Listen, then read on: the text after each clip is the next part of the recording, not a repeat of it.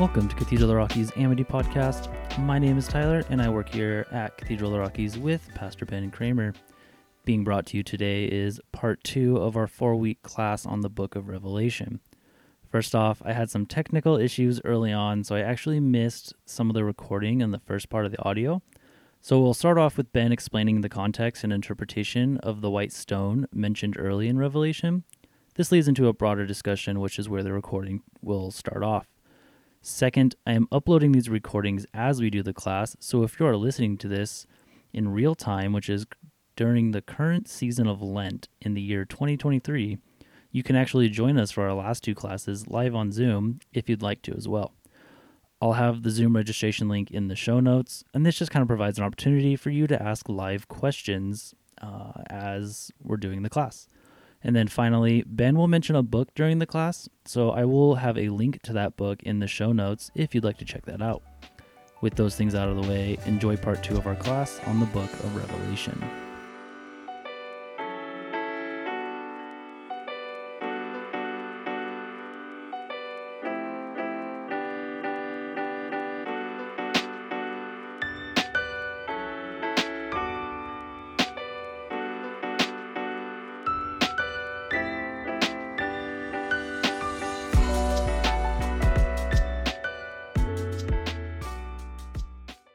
At the end of gladiatorial games, the person that was victorious in Rome, they would award the winner a white stone with their name inscribed on it. And that would actually give them citizenship in Rome and freedom from being in the gladiatorial games, right? And so for, for John to write that to say that Jesus would give you a stone with your name written on it means that you were an honored citizen in the kingdom of God, even if you were martyred, right? Going through the persecution that you're going through right now, you would receive that. You would be granted and guaranteed citizenship in the kingdom of heaven. So that one seems to carry the most weight for me at least. But it, that that question for that verse is such a vital part of studying scripture. I think it it communicates a vital lesson for us all that there can be a prism of interpretations based on just one little section like that right? And so what it does for me is it compels me i can't get too hung up on one verse at face value, especially in English, right? we can't get hung up on one verse and one interpretation of it. We need to sit with it for a while and see all the varying degrees of how this verse has been interpreted so we can have a deeper understanding of Scripture. Um, one of the churches that has always fascinated me is that you've heard of the snake handling churches, right? You all of you heard that? Where they take that one verse where Paul was bitten by a snake and wasn't wasn't killed so literally that they actually worship with snakes in their churches. So I've been really convicted by that. So next Sunday, we're no. but that's one example of how you can take a, a piece of scripture to its furthest extreme intent that it wasn't even intended to be in the first place, right?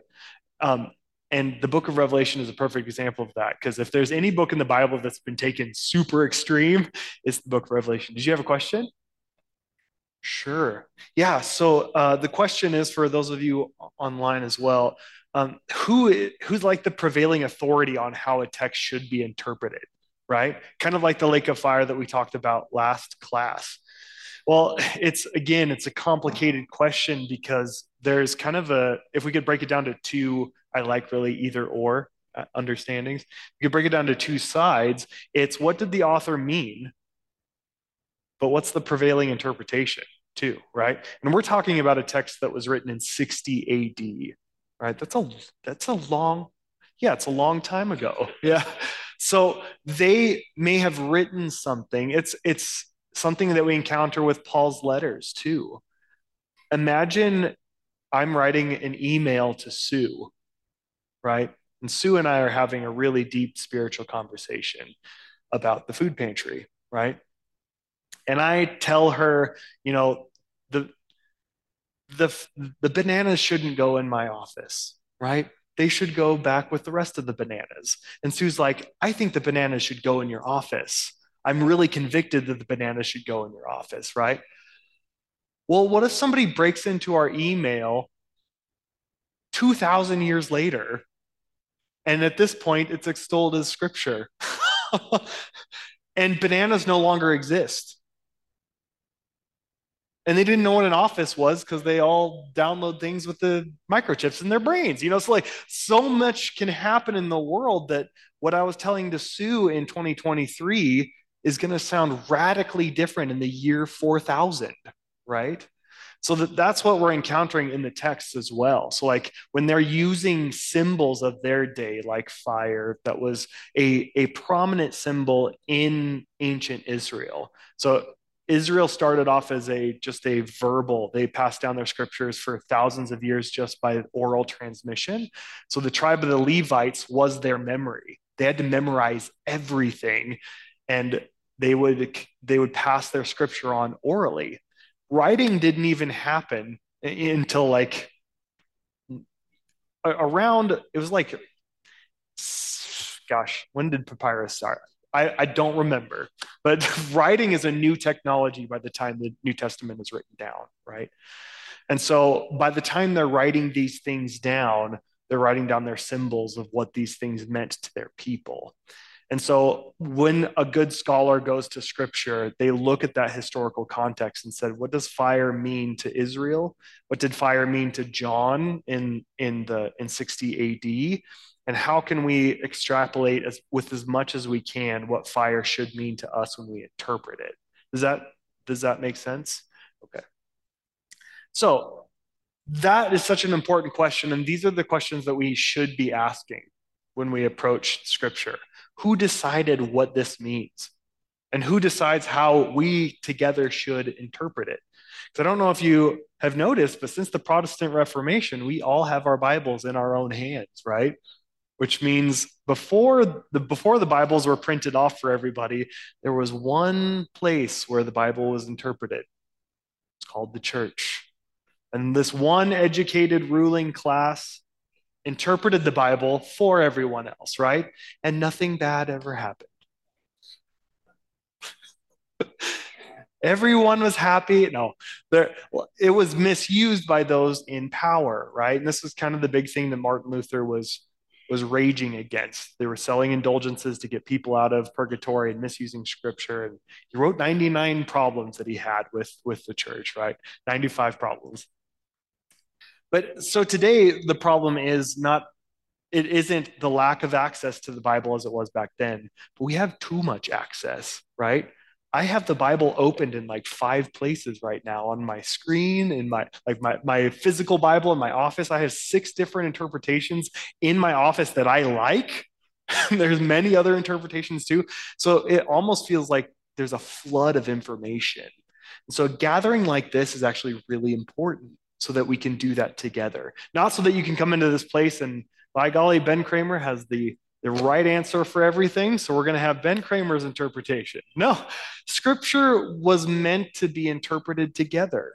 It was written by a community for a community, not so that one person will come along and say, This is the word of God, follow what I say about it, right? We're trying to discern that together because the Holy Spirit operates together in, in the collective body of Christ. So, what we're going to do first is look at the big picture of the book of Revelation. And I really want to talk about the context of Rome, what they were facing, and how it impacts us today. And then I want to look at the lion and the lamb next week. Because I think that's one of the, the, the, the most stark picture in the book of Revelation between Jesus being the lion or the lamb uh, in the next few chapters and how that should shape our view of violence because the book of revelation is a really violent book. Have you noticed that before? So what do we do as christians when we look at the, the violence of the text? And then we're going to look at the new creation uh, as our final as our final week together. So today i want to look at the, at the big picture here and I, and I brought I broke the the book down into about four four sections, um, and this is according to uh, several scholars that I've that I've followed along with this. Go to the next one. Um, next one. So, Revelation, which we just read, Revelation chapters one through three, this is the opening vision. John is writing the opening vision of the risen Lord and what Christ is, is conveying to him. And then John's seven pastoral prophetic messages to the churches. And we read all of that um, last, last week. You can go to the next one, Tyler. And the next section is chapters four through five. And what John is talking about is the central and centering vision of God and the Lamb. So as you read through those chapters, you're really going to see uh, John talking about who Jesus is as the Lamb and the Lamb's relationship to God. And how God's kingdom, God's vision, God's desire for the world is shown specifically through the way that Jesus is as the Lamb. And then the next section is Revelation 6 through 20. And this is what I like to call the marathon chapters, because it is just one brutal judgment after another. And you're just like trying to get through from 6 to 20 is the vision of the judgment of God but what is so important are these interludes. So we we all saw how important seven was right at the beginning, right? There's seven lampstands, seven churches.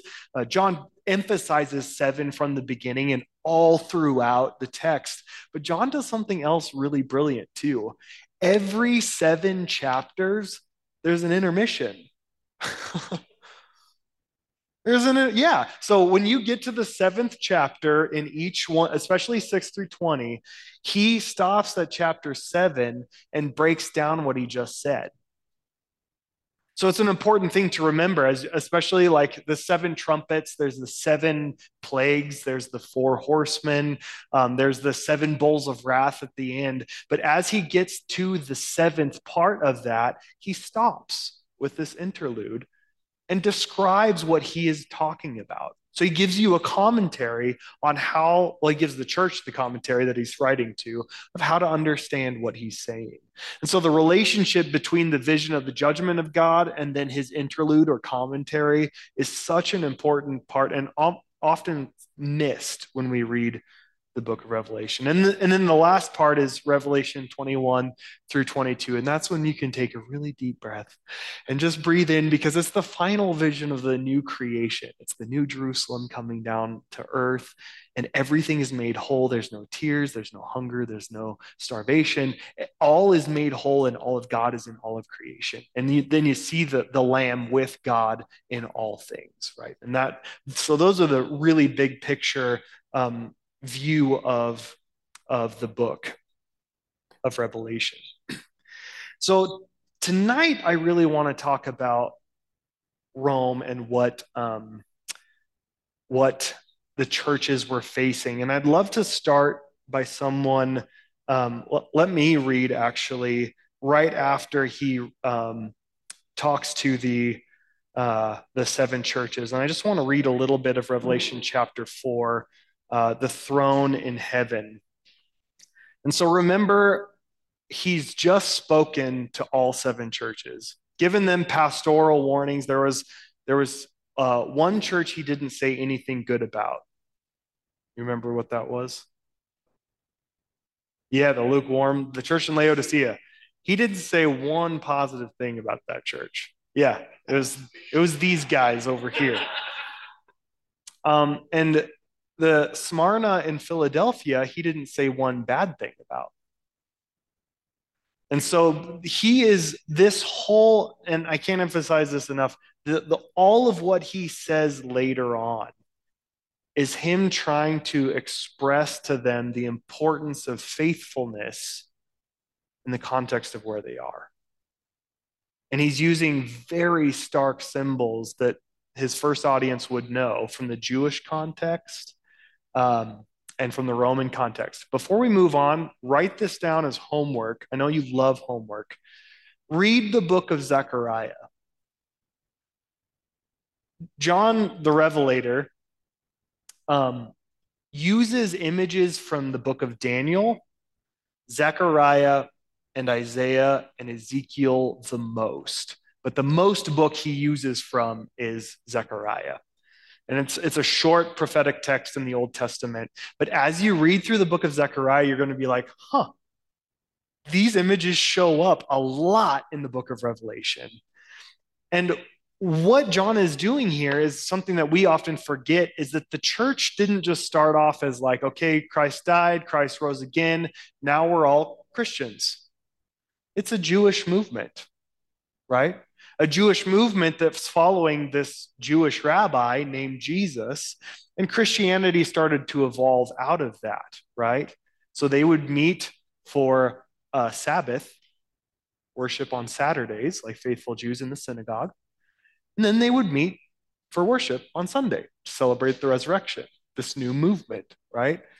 And so Jesus, uh, John is using very stark Jewish symbols from the Old Testament, especially, to then convey what's going on in the Roman context of, of their time. So, remembering all of that, just listen to a few of these words. I may stop uh, halfway through, but I just want us to get uh, the, the picture of where John is heading here. This is Revelation chapter 4, verse 1. After this, I looked, and there before me was a door standing open in heaven. And the voice I first heard speaking to me like a trumpet said, Come up here, and I will show you what must take place after this. So, John is wanting us to use our imagination here. What do you imagine when I say, Come up here, and I will show you what must take place after this? what goes into your mind? Future time, okay? Who is saying this to John? Jesus, okay? So when he's saying, come up here and, and I'll show you, where is here? Heaven, right? Right? And so John is now being brought into the throne room of God. Like this is this is a pretty big deal, right? Um, and so he's saying this uh, and writing this down. At once I was in the Spirit. So the Spirit is taking him there. And there before me was a throne in heaven and someone sitting on it. And the one who sat there had the appearance of jasper and ruby. A rainbow that shone like an emerald encircled the throne. This is a beautiful place. Surrounding the throne were 24 other thrones, and seated on them were 24 elders how many disciples were there? How many how many tribes? Why do we get 24? Right? It's the right, it's coincidence, right? right, it's John is all about showing pictures of completion, right? So the 24 tribes of the 24, 12 tribes of Israel, 12, 12 apostles, 12 disciples brought in unity in this throne room, right? And they were dressed in white. Again, what does white mean? And crowns of gold. What does gold mean? Royalty, right? So you're all going to be experts in Revelation at the end. From the throne came flashing of lightning, rumblings, and peals of thunder in front of the throne. Seven lamps were blazing. These are the seven spirits of God. Seven meaning completion. I'm trying to get out of the sun here. From the throne came peals of thunder, seven spirits. Also in front of the throne, there was what looked like a sea of glass, a clear as crystal. In the center around the throne were four living creatures, and they were covered with eyes in front and in back. The first living creature was like a lion, the second was like an ox, and the third had a face like a man, and the fourth like a flying evil e- eagle. Each of the four living creatures had six wings and was covered with eyes all around, even under its wings. Day and night they never stopped saying, Holy, holy, holy is the Lord God Almighty, who was and is and is to come.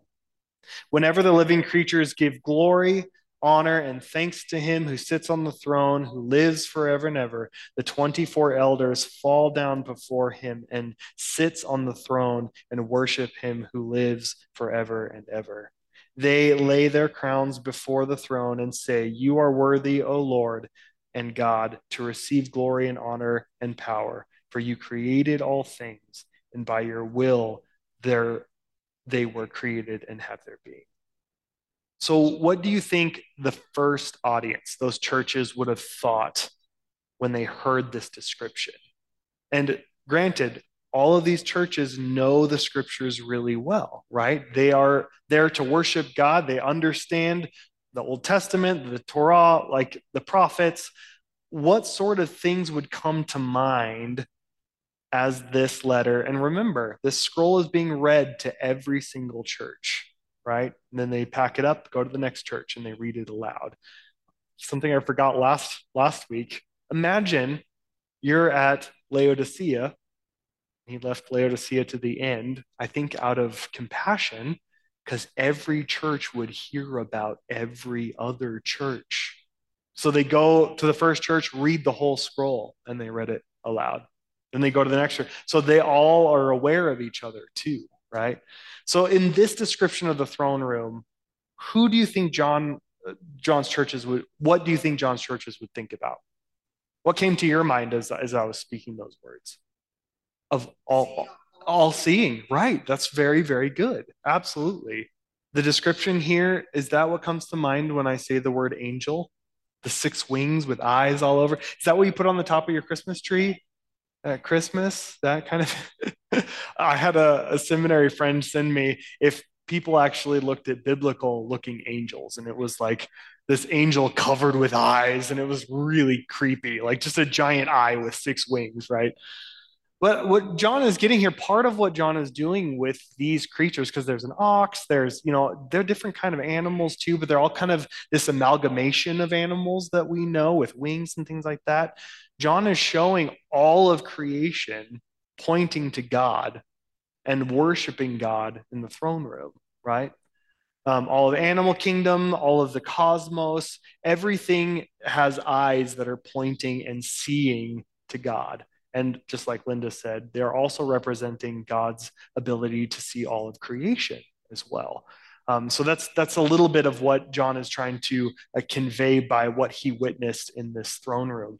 You're also hearing very very clear Christian messages that he ends it with what the Gospel of John says that in and through Christ all things were created, move, and have their being. Right, and that's the way he ends this too. But John is also trying to show how God's throne room is at the center of all things. What Israel was, the 12 thrones, what the apostles were, the, the 12 the 12 thrones there, the 24 thrones around uh, the throne room there. He's trying to show that God is at the center of all that the churches have been worshiping and waiting for. So he's starting off with a, a deep message of hope that this God that you've worshiped, I have been there and I see Christ. I see God there in this throne room and all of creation, all of the people that you respect and admire from the past, and all the disciples that have established these churches. Their thrones are there and they're worshiping this God. Even now, there's worship taking place. And God is on the move for you.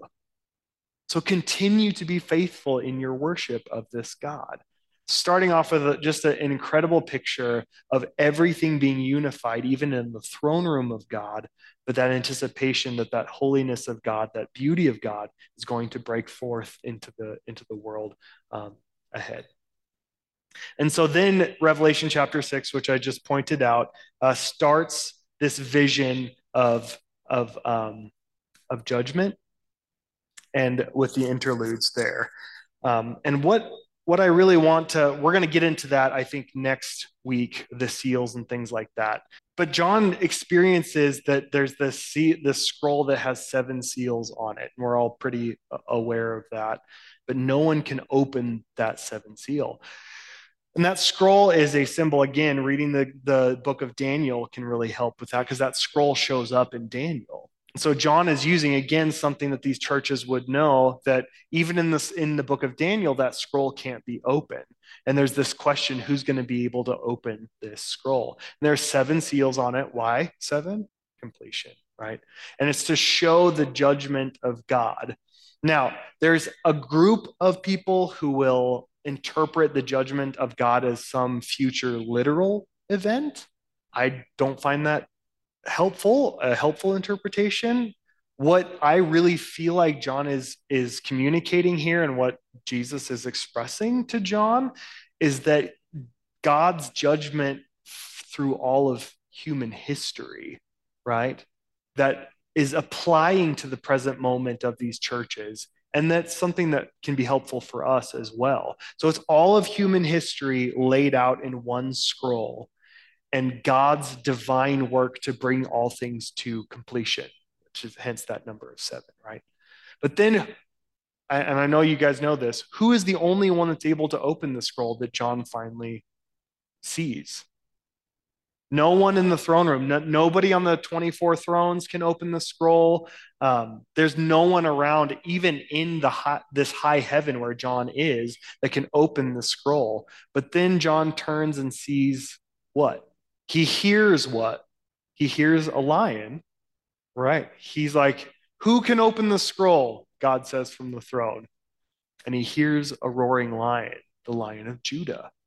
But then he turns and sees what? A slaughtered lamb.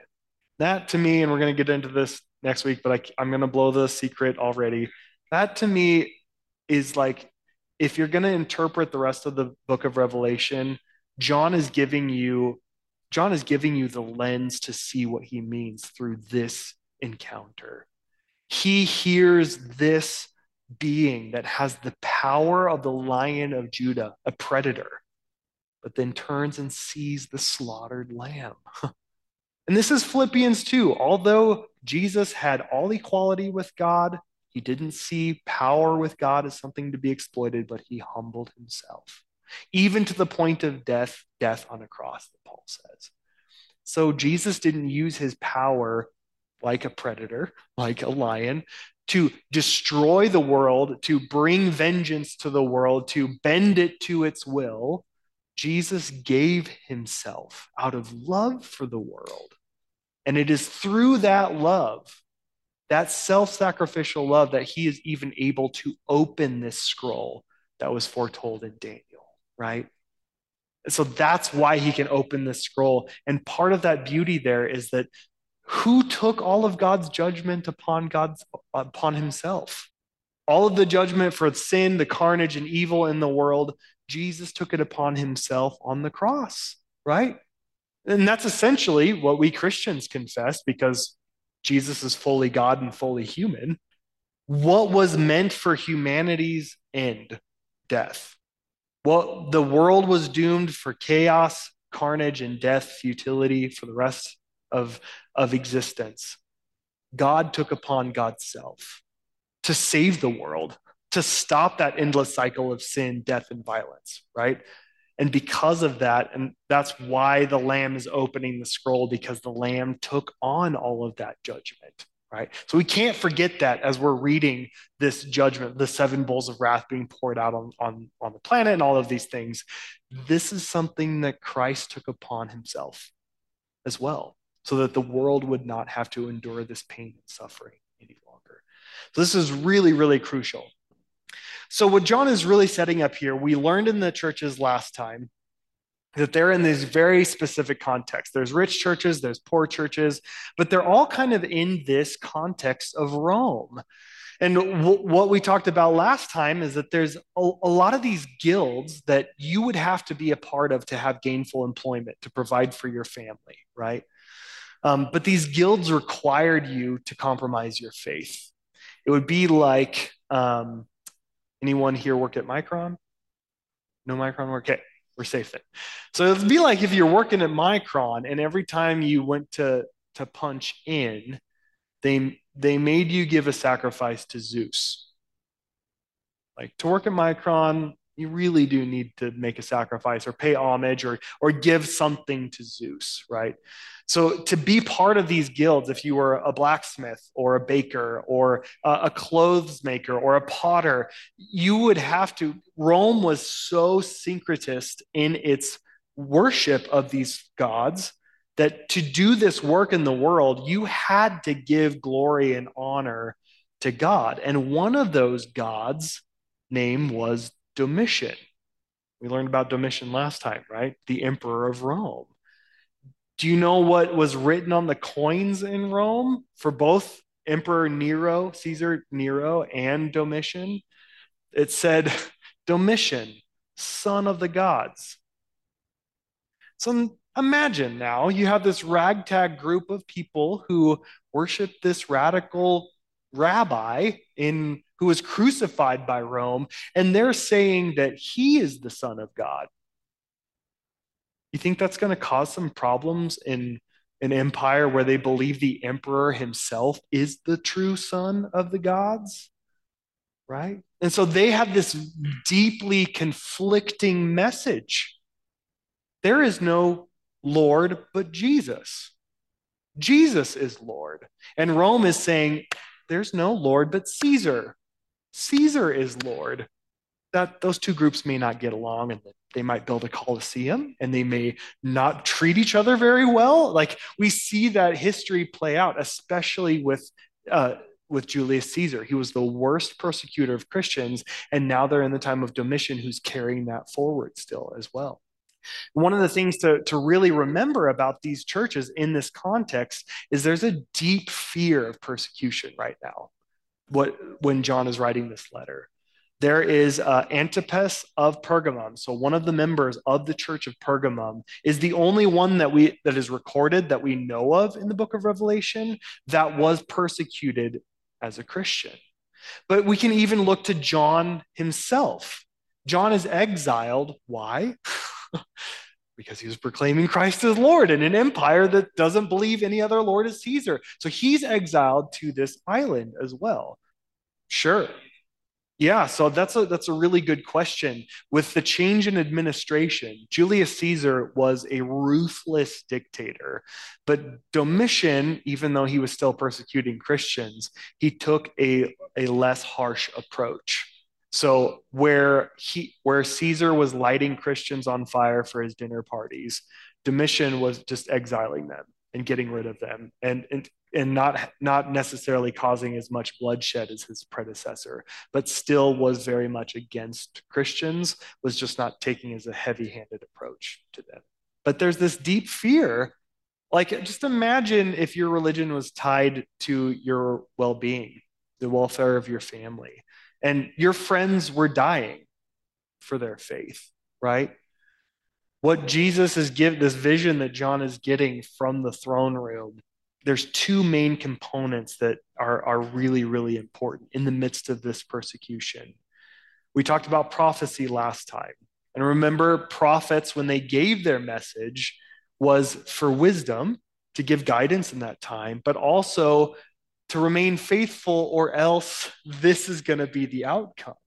And we see that definitely in the book of Revelation. There's this desire to say, stay faithful, even in the midst of persecution because this will be your reward. This new heaven and new earth, we're almost there. God is culminating history to redeem and renew all things.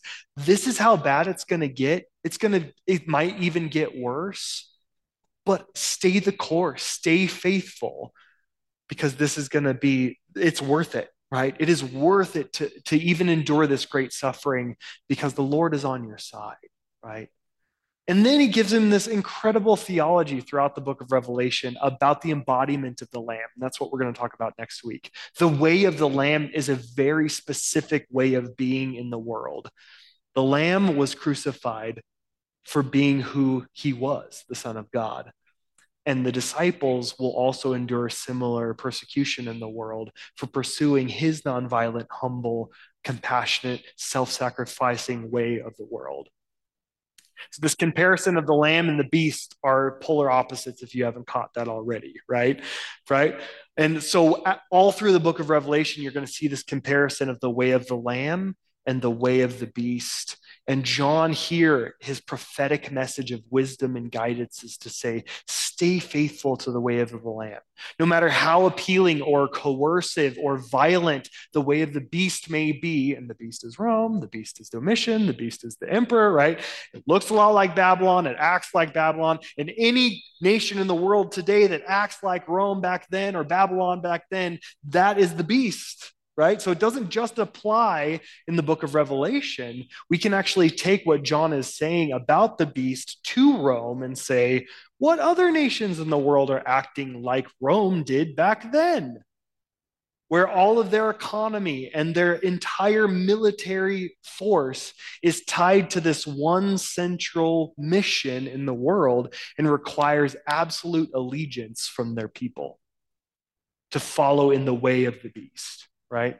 So, John, in the midst of that context, is saying, stay faithful to the way of the Lamb. And so, and, and so the other one, it's, there's three P's if you want to write this down. Three P's that really help you prophecy, which is the opening and what John is trying to do, the guidance, the, um, the outcomes of this faithfulness.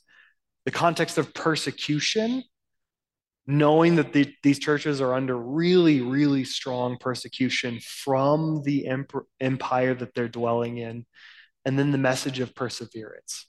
If there's anything that you can remember about the book of Revelation, it's it is a call to remain faithful. Discipleship. That's the whole goal of the book of Revelation. It's not future foretelling. It's not a, a crack code that if you get it just right, you're going to know when Jesus returns. No, it's this call to be steadfastly faithful to the way of the Lamb in the world. And my friends, I just to get a little personal here, I was terrified of the book of Revelation when I went to seminary. Like I told you, I grew up with the Left Behind series. That's all I knew of the book of Revelation. And the movies and the books, they just filled me with nightmares, and I never wanted to think about it, right?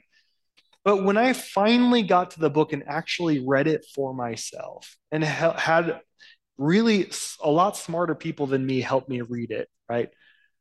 It became one of the most beautifully compelling and necessary and urgent books for our time today. Because there's no other real book of the Bible that kind of has a modern empire like Rome. Assyria is an ancient empire, right? Rome is a lot more modern in, in, in the realm of history, right, than Assyria or Egypt. Those are ancient empires. We model a lot of our world still today from Rome, right? There, in fact, we still haven't met some of the technological feats of Rome in the modern world today that they had. Like the aqueduct systems their military force like they were mining in parts of the world that we had thought we hadn't even discovered yet right? Leveling mountains to continue to propel their empire. They had a global empire and they wanted to take over the world right? And so we especially those of us who live in the western world like Europe, United States, Canada, we are part of a global empire as well, right? Our economy and the military might of our nation asks for a certain kind of allegiance, right? Who grew up pledging allegiance to something, covering your heart. So, like, these things are have central questions for us as the church today in the empires, are we aware of the, the way our empires act like a beast in the world? And how are we as Christians faithful to the way of the Lamb in our world today? I think through, especially um, in this next chapter, when he's un- opening the seven scrolls, the seven seals of this scroll, what John is asking for from these churches is that even though the beast seems like it's going to devour you and it may even kill you, remember that it killed the one you called Lord as well. Who crucified Jesus? Rome. He was a he was a nonviolent teacher from a backwater town of Nazareth. And because of his radical message of forgiveness, and his inclu- inclusion of people that they thought shouldn't be included in the message of God got him killed. Saw him as a threat. You don't go into the temple and upend three days of business and not get the local authorities raising their eyebrows at you, right? He had such an extreme love for the poor, the sick, the disenfranchised that he was actually gaining such a big movement that he became a threat to the status quo. He became a threat to the empire. But this is the radical message of the book of Revelation and the gospel as a whole. Because of how he laid down his life, did we stop hearing about him? 2,000 plus years later, we're still talking about this backwater rabbi from a backwater town who loved so radically and forgave so extreme that he became a threat to the ways of the beast of the world and that the beast devoured him to silence and suppress his voice. Did his movement stop? It exploded even in a place that had a coliseum, which business was built on devouring Christians for entertainment. And the church exploded. Why? Because accepted the people the empire and the beast would not accept as people. It had such extreme love for the poor, their enemies, that the church just grew because they helped each other, they fed each other, they sustained one another, and Rome just couldn't get how a people could love with such radical forgiveness, even their enemies, that they would die with joy in the Colosseum. That's something that just baffles the empire, right? And so the message of the book of Revelation is that even if they martyr you, there's a section in the book of Revelation that when they died, the martyrs died, the nation started to repent because of their example of Jesus.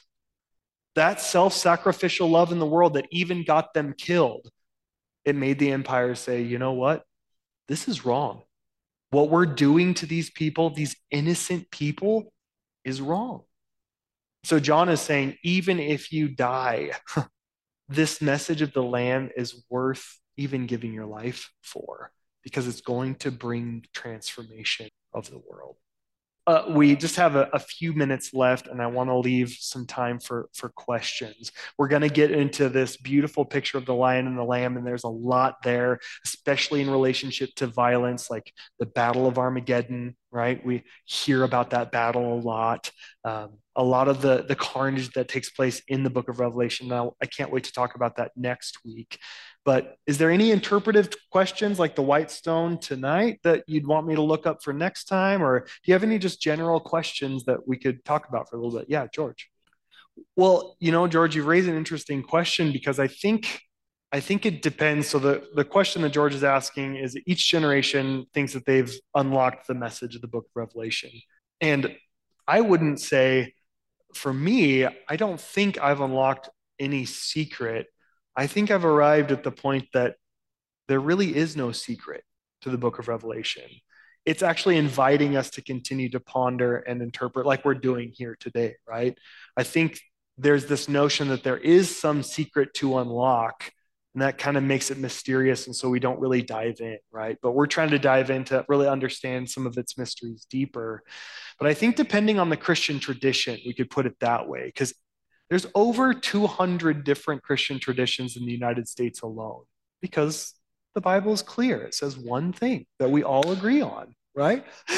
so, depending on your tradition, it's going to approach books like the book of Revelation in a very different way.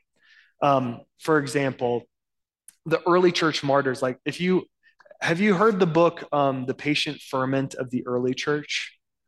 It is it's very thick, but it is so good. It's the full title is this. If this doesn't compel you to read it, then I'm sorry. But the, the title is The Patient Ferment of the Early Church, the unlikely rise of Christianity in the Roman Empire. It is such a good book because it talks about the history of the early church and the martyrs, where this book of Revelation comes from, right? It's so good. But Justin the martyr, he would read the book of Revelation as to continue his call to be a nonviolent presence in the world because we're called to walk in the way of the Lamb. Um, and let me build on that just a little bit. Uh, John, there's this there's this narrative throughout the book of Revelation where John will hear something and then he turns and sees something different. So he hears the lion and then sees the lamb, but then he hears the 144,000, which is a military unit number for Rome. That's a legion, right? So he hears 144,000 army of the Lord. And then he turns, and this just like it should give you goosebumps every time. He hears the army, this legion of soldiers marching, and he turns and sees every nation, every tribe, every tongue, every woman, every child marching, following the Lamb, unarmed. This is the battle of Armageddon. Like you need to get, but they're getting ready to follow the way of the Lamb who would rather die for his enemies than kill them. And so you see the 144,000. He hears the army, but then he turns and sees the way of the Lamb, right? powerful, pow- powerful messages uh, in the book of Revelation. So every generation approaches it and i think sometimes they get caught up again on certain parts of the text like jesus riding in on the white horse armed to the teeth. One of the most beautiful parts of that section is jesus arrives on the scene on his horse and his robe is already covered in blood. The conflict hasn't even started. So your your mind is supposed to say whose blood is that? It's his. He's already given his life for the world He's not there to shed blood. The, the thing that is sharper than any double edged sword is the word that comes from his mouth. And in Revelation 19, and I'm jumping ahead, but we'll repeat this again because it's so good. Revelation 19, Jesus shows up on the white horse and he is the legions of angel armies behind him, the 144,000, and the angels are armed to the teeth, just decked out, right? And guess what they do? Nothing.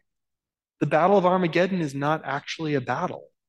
Jesus ends the tyranny of evil, sin, and death, Satan, demons, evil, everything that breaks creation apart, the same way that God created. With what? My friends, it is a fragile God that needs weapons and armies to do its bidding.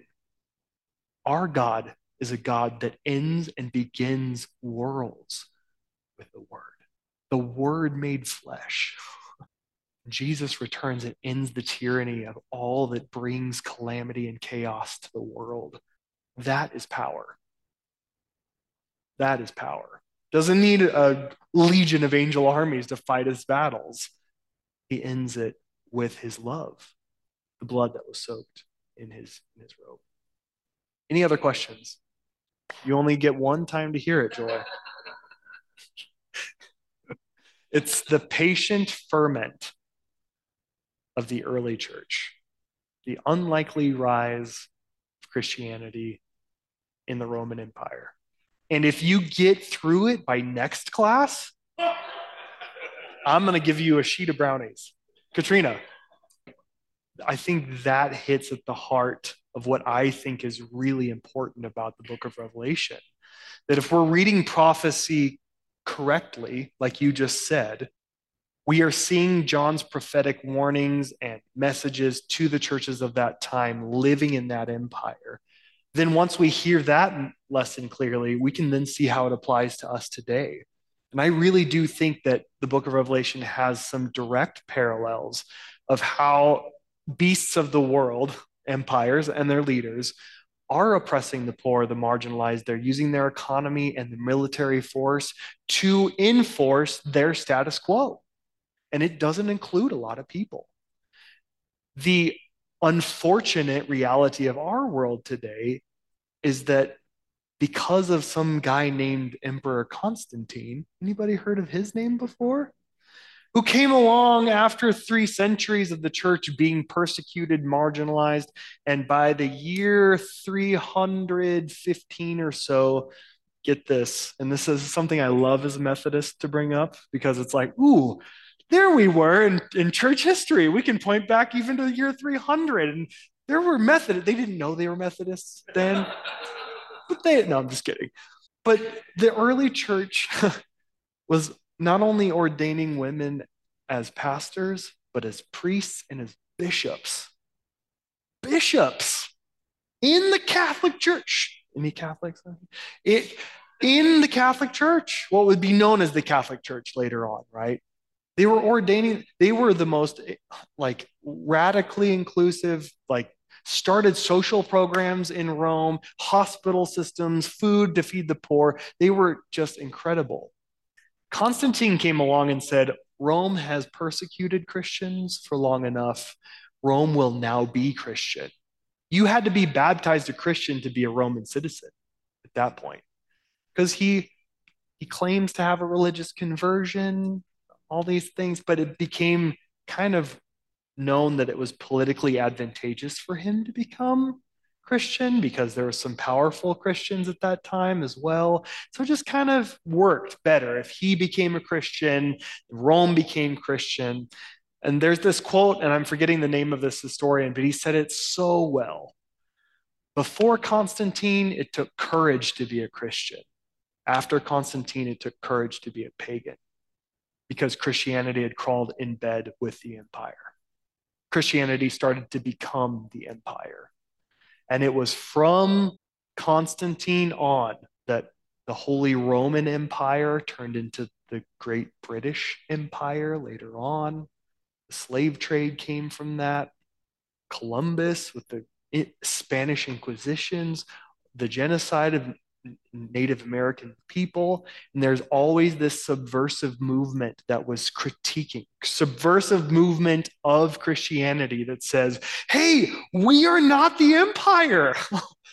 Why are you acting this way? This is not the gospel. This is not the way of the Lamb. You are actually crawling in bed with the beast. Didn't you read the book of Revelation where the, the prostitute was sitting on top of, of Babylon and you've crawled into bed with her. That's what Revelation is talking about. You've crawled into bed with the beast. And so now we have 1,500 years of history where Christianity has been in this place of privilege and power and has gotten tangled up with religious nationalism and white supremacy and things that we're still dealing with. And the patriarchy, like, notice how women weren't in leadership after Constantine came along. I wonder why. Because the gospel said not to? No, the patriarchy said not to, and we made the patriarchy the gospel. Right? So when we crawl into these things and power becomes more important than the way of the gospel, the book of Revelation comes along and says, What ways are you acting like the beast? What ways are you using your power, your privilege, your money, all, your economy like the beast rather than the way of the lamb? And so, Katrina, like I think it has powerful significance for our time today if we would just take the time to read it as a call to repentance for ourselves, especially Christians in the Western world who have the majority of the positions of power today. I think I just gave like the whole class in the last like five minutes. It's right. I start preaching. I'm sorry. it's recorded. Yeah, it's going to go out. Um, thank you so much for being here. It, it's a joy. Like, this is why I became a pastor because I want to sit down, read scripture with my friends and and really explore the depths of something like this next week we're going to look at that relationship of jesus being the lion and the lamb and how other places in the book of revelation should be interpreted away from the lens of violence that it's commonly interpreted in. All right. Um, let me pray for us before we before we go. Lord God, I thank you so much for these people. Thank you for all who have joined this place. And I pray, Lord God, I can get I can get really passionate about things, but I pray, Lord, that um, your Spirit would just uh, shape everything that was heard and said tonight.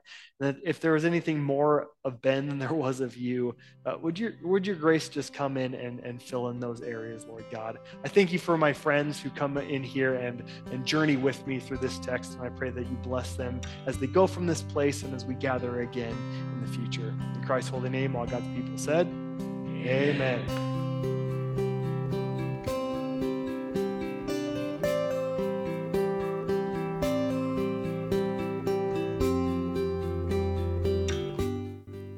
Thank you so much for listening. If you'd like to, we'd very much appreciate it if you would subscribe to this podcast as well as rate and review it. Also, if you'd like to connect with us, you can email us at amity.campus at boisefumc.org. That email will be in the show notes. Finally, as a smaller congregation, our budget is pretty tight. If you'd like to help out and donate to us, there is a link to do so in the show notes. Of course, no pressure, only if you're feeling called to give. But more income does mean possibly more content and better quality of content, as well as supporting our current ministries and those we'd like to expand on. Thank you. I hope you have a wonderful rest of the day.